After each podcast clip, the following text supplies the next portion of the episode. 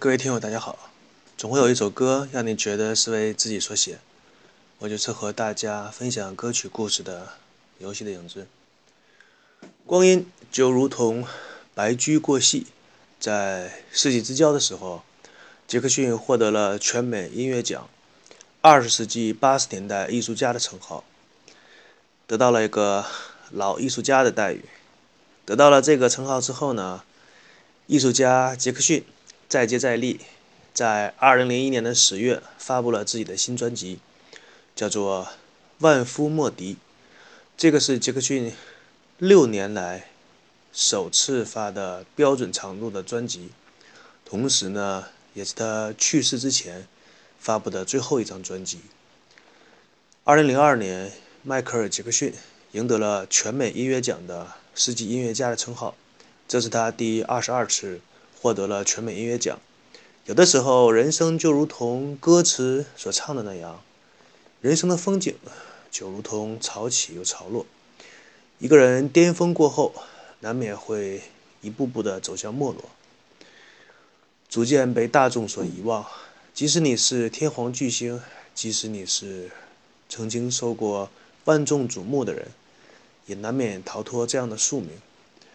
到了二零零六年的三月。杰克逊的梦幻庄园因为削减开支成本而关闭。在这个时候，有大量的报道说杰克逊本人有财务的问题，因为他已经拖欠了对他音乐出版控股的两亿七千万美金的贷款偿还。到了二零零八年年底，丰泽投资集团放出话说要取消掉梦幻庄园的赎回权，如果成功的话，杰克逊将失去自己一手打造的。梦幻庄园。到了二零零八年的九月，杰克逊与朱利安拍卖行就自己的一千三百九十件收藏品开始谈判，这是打算要卖家底儿的节奏了。看来他的经济状况确实是不容乐观，但是最后考虑到种种的问题和影响，还是取消掉了这次拍卖。为什么不卖自己的家底儿呢？可能是考虑到自己一张老脸的问题，那么既然不能卖自己的家底儿，又有经济方面的问题，接下来该怎么办呢？啊，相信大家也猜得到，到了二零零九年的三月，杰克逊在伦敦的 O2 体育馆举行了新闻发布会，说自己就是这样的巡回演唱会要恢复演出，在经历了卖家底儿和。贷款这两个不靠谱的时间之后，杰克逊想了一想，还是卖唱比较靠谱。于是，杰克逊在1997年完成历史世界巡回演唱会之后，又开始了第一个大型的巡演。在新闻发布会当中，杰克逊明确表示说，在这次演唱会之后，可能就会考虑选择退休，说这是他最后的谢幕的演唱会。最开始的计划是在伦敦演出十场，然后去巴黎、纽约和孟买，因为那个时候杰克逊已经在相当长的一段时间都没有开过演唱会，无论是他本人还是他的相方面的合作者，都考虑到他的影响力是不是已经不如以前，所以这个演出的场次趋向于保守。有相关人士表示，仅仅是伦敦的这十场演出。就能为杰克逊挣到大约五千万英镑的收入。开始卖票的时候呢，在不到两个小时内，超过一百万张的门票就被一扫而空，打破了史上销售最快的演唱会门票的记录。主办方一看，哎，这钱如此好赚，于是将演出的场次由十场增加到五十场。经过多方的商定，演唱会定在了二零零九年的七月十三号开始。一直到二零一零年的三月六号结束，在伦敦首场演出后不到三周，所有场次的演唱会门票全部卖光。但是之后，杰克逊因为心脏骤停而离开了我们。为了纪念这一代天皇巨星的离开，在二零零九年的十月二十八日，有关演唱会排练的纪录片，叫做《迈克尔·杰克逊就是这样》。这部电影开始发行，尽管这个电影只有两周长的档期，但是成为历史上最卖座的纪录片和音乐会的电影。全球总共获得了2.6亿美元的票房，只有两周的时间获得了这样的成绩。人生几十年，弹指一挥间，无论你再怎么伟大，也逃不出死神的邀请；无论你再怎样渺小，也依然会化为宇宙间的尘埃。我们来听一下 Michael 的歌，放松一下吧。在听这首歌之前，还是简单的说两句吧。这首歌的歌名叫做《Little Susie》，中文译名叫做《小苏西》。它是迈克尔·杰克逊最长的一首歌，全曲长度六分十三秒。每次听这首歌的时候，都在想这是一个怎么样的故事。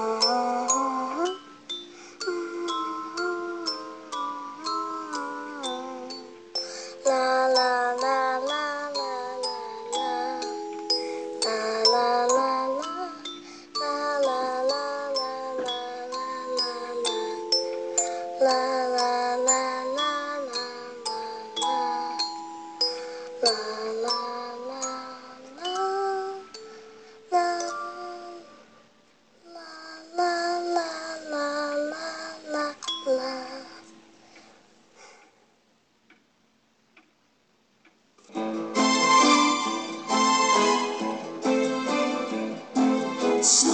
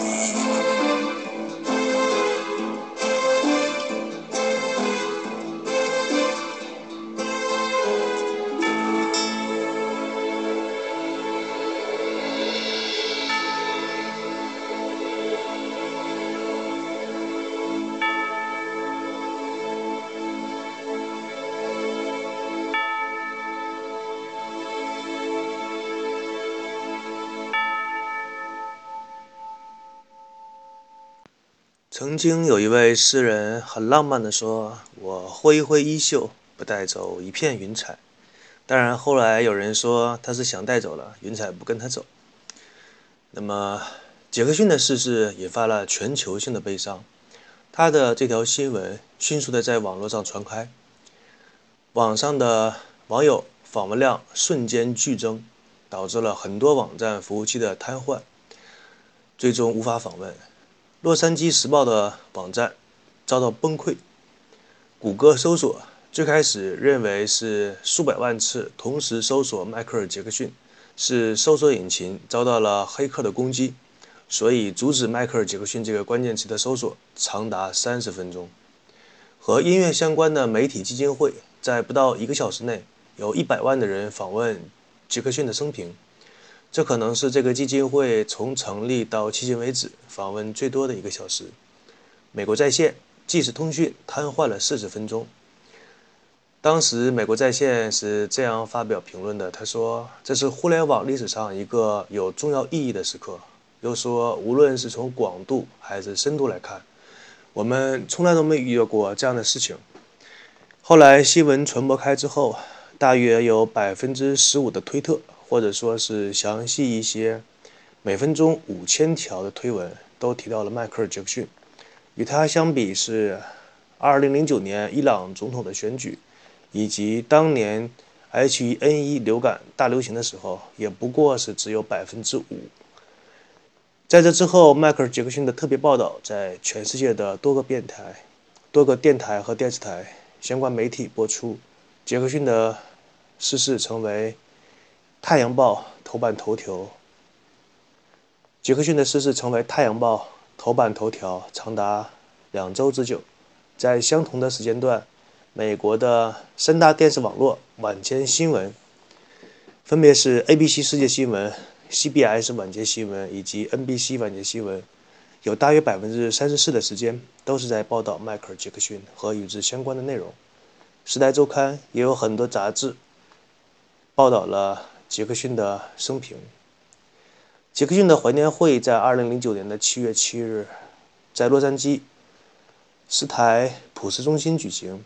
在这之前，杰克逊的私人哀悼纪念仪式在森林草坪的纪念公园那个大厅举行。总共有一百六十万歌迷在两天的时间内申请这张门票，但是由于申请的人数过多，所以主办方只能采取抽奖的方式。随机抽取了八千七百五十人来参加这次追悼会。在商人看来，这个世界上没有一个巨大的新闻是不具有财富创造性的。下面来说一下这些商人，都利用了杰克逊的去世做了些什么。首先，我们来说一下游戏界的动向。电子游戏公司育碧在二零一零年的假日宣布，要发布一款关于迈克尔·杰克逊的。舞蹈音乐游戏，同时它也是一款体感游戏。这个游戏的名字叫做《迈克尔·杰克逊体验》，在 Kinect 和 PS m o 平台上发行。在2010年11月3日，戏剧表演公司太阳马戏团宣布会在2010 2011年的十月在蒙特利尔首次公演《迈克尔·杰克逊不朽世界之旅》，并在拉斯维加斯有固定的表演。这个场次的表演长达九十分钟，总共耗资了五千七百万美金。这场演出总共动用了六十五名艺术家来为演出进行准备和编排。当年有风言说，迈克尔·杰克逊在中国上海会举办一场演唱会。我当时的一个同学说，把钱都已经准备好了，只要演唱会一开，飞机、动车还是汽车。坐坐船，只要能去，肯定就是爬也爬到上海去看一眼迈克本人。结果钱都准备好了，人没了。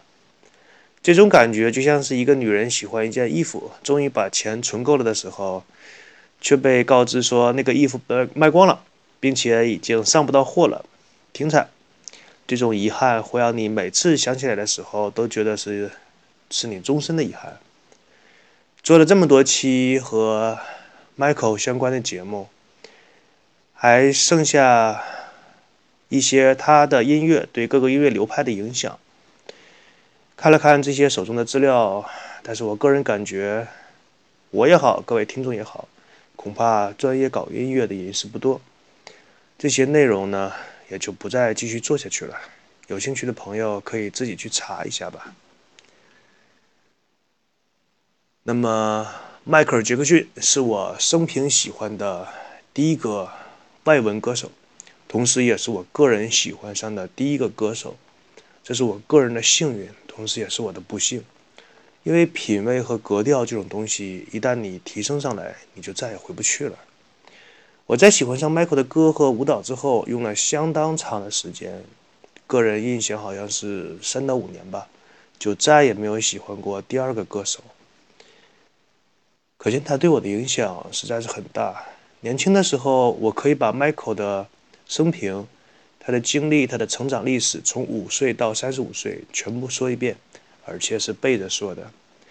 现在做了这些期的内容，也算是我个人对 Michael 的一种纪念，希望大家也能够喜欢。最后，我们再来听一首 Michael 的歌，作为这一期节目的结束。因为我觉得，像他这么富有灵性的歌手和歌曲，在相当长的一段时间，我们都没有办法再次听到了。